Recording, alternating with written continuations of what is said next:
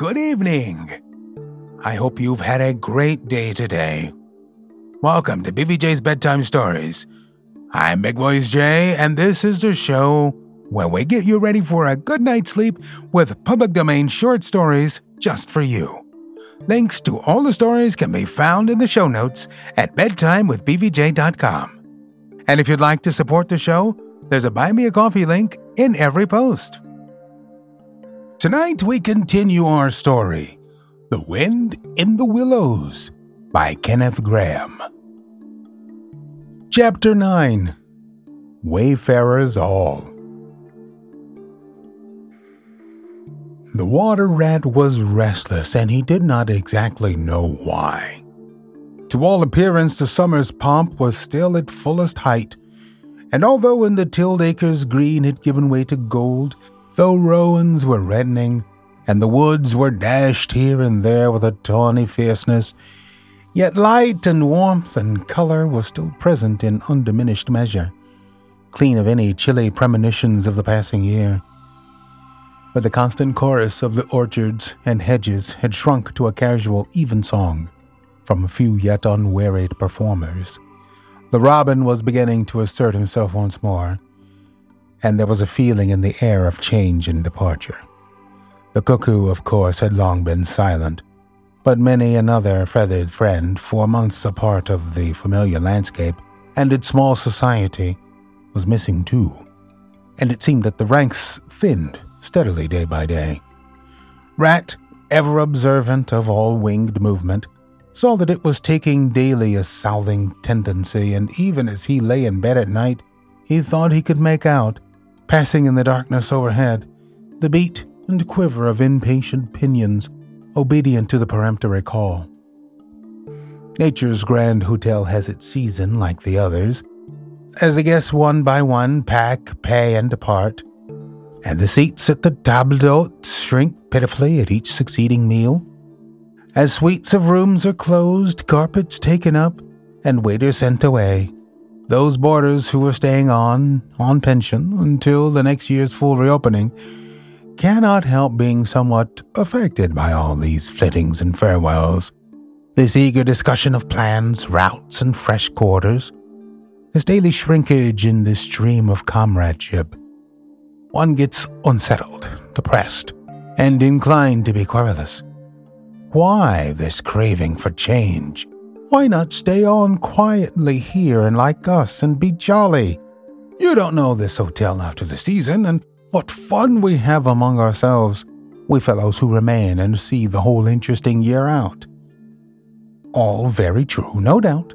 The others always reply, We quite envy you, and some other year, perhaps, but just now we have engagements. Oh, and there's the bus at the door. Our time is up.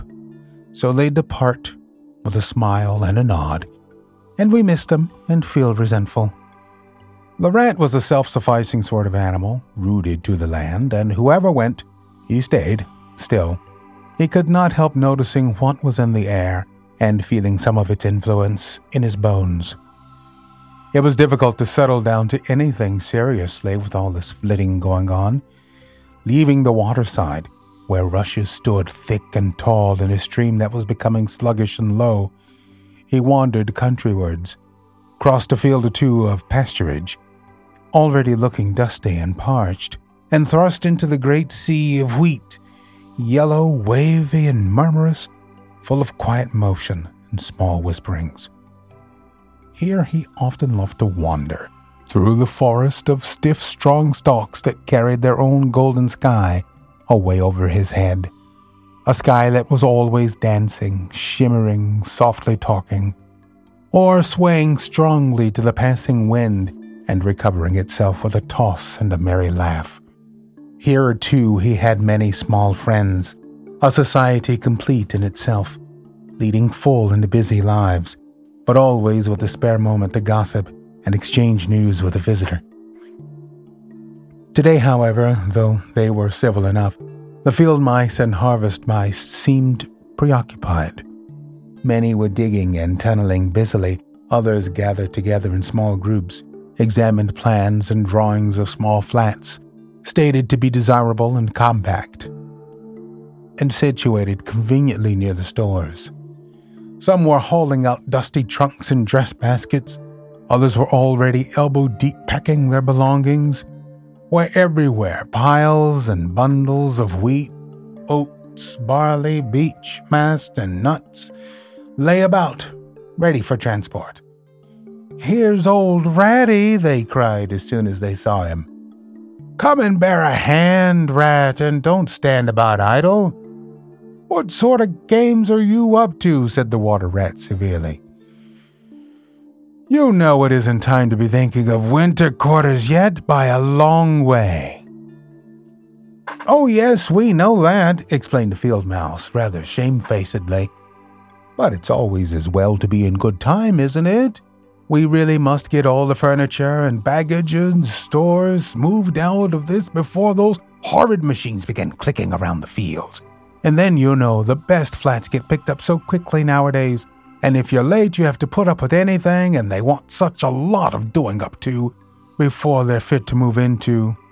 Of course, we're early, we know that, but we're only just making a start. Oh, bother start, said the rats. It's a splendid day. Come for a row or a stroll along the hedges, or a picnic in the woods or something. Well, I think not today, thank you, replied the field mouse hurriedly. Perhaps some other day when we've more time. The rat, with a snort of contempt, swung round to go, tripped over a hat box, and fell with undignified remarks.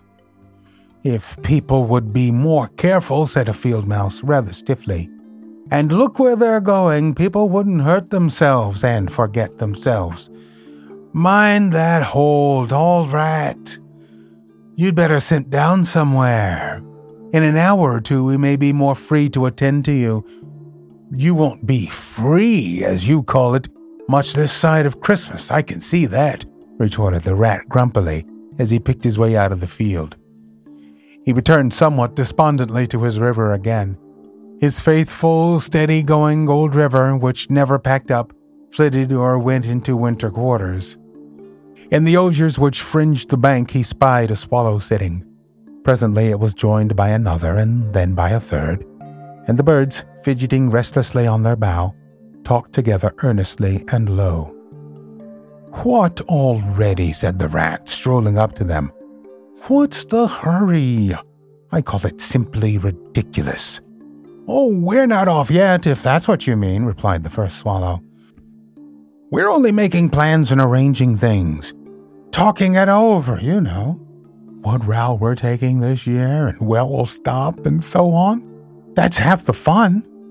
Fun, said the rat. Now that's just what I don't understand. If you've got to leave this pleasant place and your friends will miss you, and your snug homes that you've just settled into, why, when the hour strikes, I've no doubt you'll go bravely and face all the trouble and discomfort and change and newness, and make believe that you're not very unhappy, but to want to talk about it or even think about it till you really need? No, you don't understand. Eh, naturally, said the second swallow. First, we feel it stirring within us, a sweet unrest. Then back come the recollections one by one like homing pigeons. They flutter through our dreams at night. They fly with us in our wheelings and circlings by day. We hunger to inquire of each other, to compare notes, and assure ourselves that it was all really true, as one by one the scents and sounds and names of long forgotten places come gradually back and back into us. Couldn't you stop on for just this year? suggested the water rat, wistfully. We'll all do our best to make you feel at home. You've no idea what good times we have here while you're far away. I tried stopping on one year, said the third swallow. I had grown so fond of the place that when the time came, I hung back and let the others go on without me. For a few weeks it was all well enough, but afterwards, oh, the weary length of the nights. The shivering, sunless days, the air so clammy and chill, and not an insect in an acre of it. No, it was no good. My courage broke down, and one cold, stormy night I took wing, flying well inland on account of the strong easterly gates. It was snowing hard as I beat through the passes of the great mountains, and I had a stiff fight to win through. But never shall I forget the blissful feeling of the hot sun again on my back as I sped down to the lakes that lay so blue and placid below me, and my taste of the first fat insect. The past was like a bad dream. The future was all happy holiday as I moved southwards week by week, easily, lazily, lingering as long as I dared, but always heeding the call. No, I had had my warning. Never again did I think of disobedience. Ah, yes, the call of the South. Of the South, twittered the other two dreamily. Its songs, its hues, its radiant air. Oh, do you remember? And forgetting the rat. They slid into passionate reminiscence while he listened, fascinated, and his heart burned within him. In himself, too, he knew that it was vibrating at last, that chord hitherto dormant and unsuspected. The mere chatter of these southern bound birds, their pale and second-hand reports, had yet power to awaken this wild new sensation and thrill him through and through with it. What would one moment of the real thing work in him one passionate touch of the real southern sun, one waft of the authentic odor. With closed eyes, he dared to dream a moment in full abandonment, and when he looked again, the river seemed steely and chill, the green fields gray and lightless. Then his loyal heart seemed to cry out on his weaker self for its treachery. Why do you ever come back then at all? he demanded of the swallows jealously. What do you find to attract you in this poor, drab little country? And do you think, said the first swallow, that the other call is not for us too in its due season? The call of lush meadow grass, wet orchards, warm insect haunted ponds, of browsing cattle, of haymaking, and all the farm buildings clustering round the house of the perfect eaves? Do you suppose, asked the second one, that you are the only living thing that craves with a hungry longing to hear the cuckoo's note again? In due time, said the third, we shall be homesick once more for quiet water lilies swaying on the surface of an English stream. But today all that seems pale and thin and very far away. Just now, our blood dances to other music. They fell a twittering among themselves once more, and this time their intoxicating babble was of violet seas, tawny sands, and lizard haunted walls. Restlessly, the rat wandered off once more, climbed the slope that rose gently from the north bank of the river, and lay looking out towards the great ring of downs that barred his vision further southwards. His simple horizon hitherto, the mountains of the moon, his limit behind which lay nothing he had cared to see or to know. Today, to him gazing south with a newborn need stirring in his heart, the clear sky over the long, low outline seemed to pulsate with promise. Today, the unseen was everything, the unknown the only real fact of life. On this side of the hills was now the real blank. On the other lay the crowded and colored panorama that his inner eye was seeing so clearly. What seas lay beyond, green, leaping, and crested? What sun-bathed coasts, along which the white villas glittered against the olive woods. What quiet harbors thronged with gallant shipping bound for purple islands of wine and spice, islands set low in languorous waters. He rose and descended riverwards once more, then changed his mind and sought the side of the dusty lane. There, lying half buried in the thick, cool underhedge tangle that bordered it, he could muse on the metalled road and all the wondrous world that it led to, on all the wayfarers, too, that might have trodden it, and the fortunes and adventurers they'd gone to seek or found unseeking out there, beyond, beyond. Footsteps fell on his ear, and the figure of one that walked somewhat wearily came into view and he saw that it was a rat, and a very dusty one. The wayfarer, as he reached him, saluted with a gesture of courtesy that had something foreign about it. hesitated a moment, then, with a pleasant smile, turned from the track and sat down by his side in the cool herbage. He seemed tired, and the rat let him rest unquestioned, understanding something of what was in his thoughts, knowing too the value all animals attach at times to mere silent companionship. When the weary muscles slacken and the mind marks time.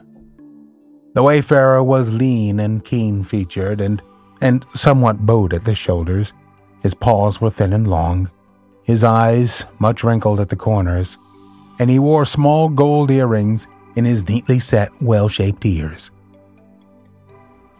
His breeches, patched and stained, were based on a blue foundation, and his small belongings that he carried were tied up in a blue cotton handkerchief. We'll continue our story on our next episode. We are always on the hunt for great stories like these to feature on the show. You can send your suggestions to bigvoicejay at gmail.com. We've got a YouTube channel full of stories from the show. Go to tiny.cc slash bvjbedtime. If you found some value in our storytelling tonight, don't forget to show the love. There's a Buy Me a Coffee link on every post. Thank you so much for listening. Good night. Diamond Club hopes you have enjoyed this program.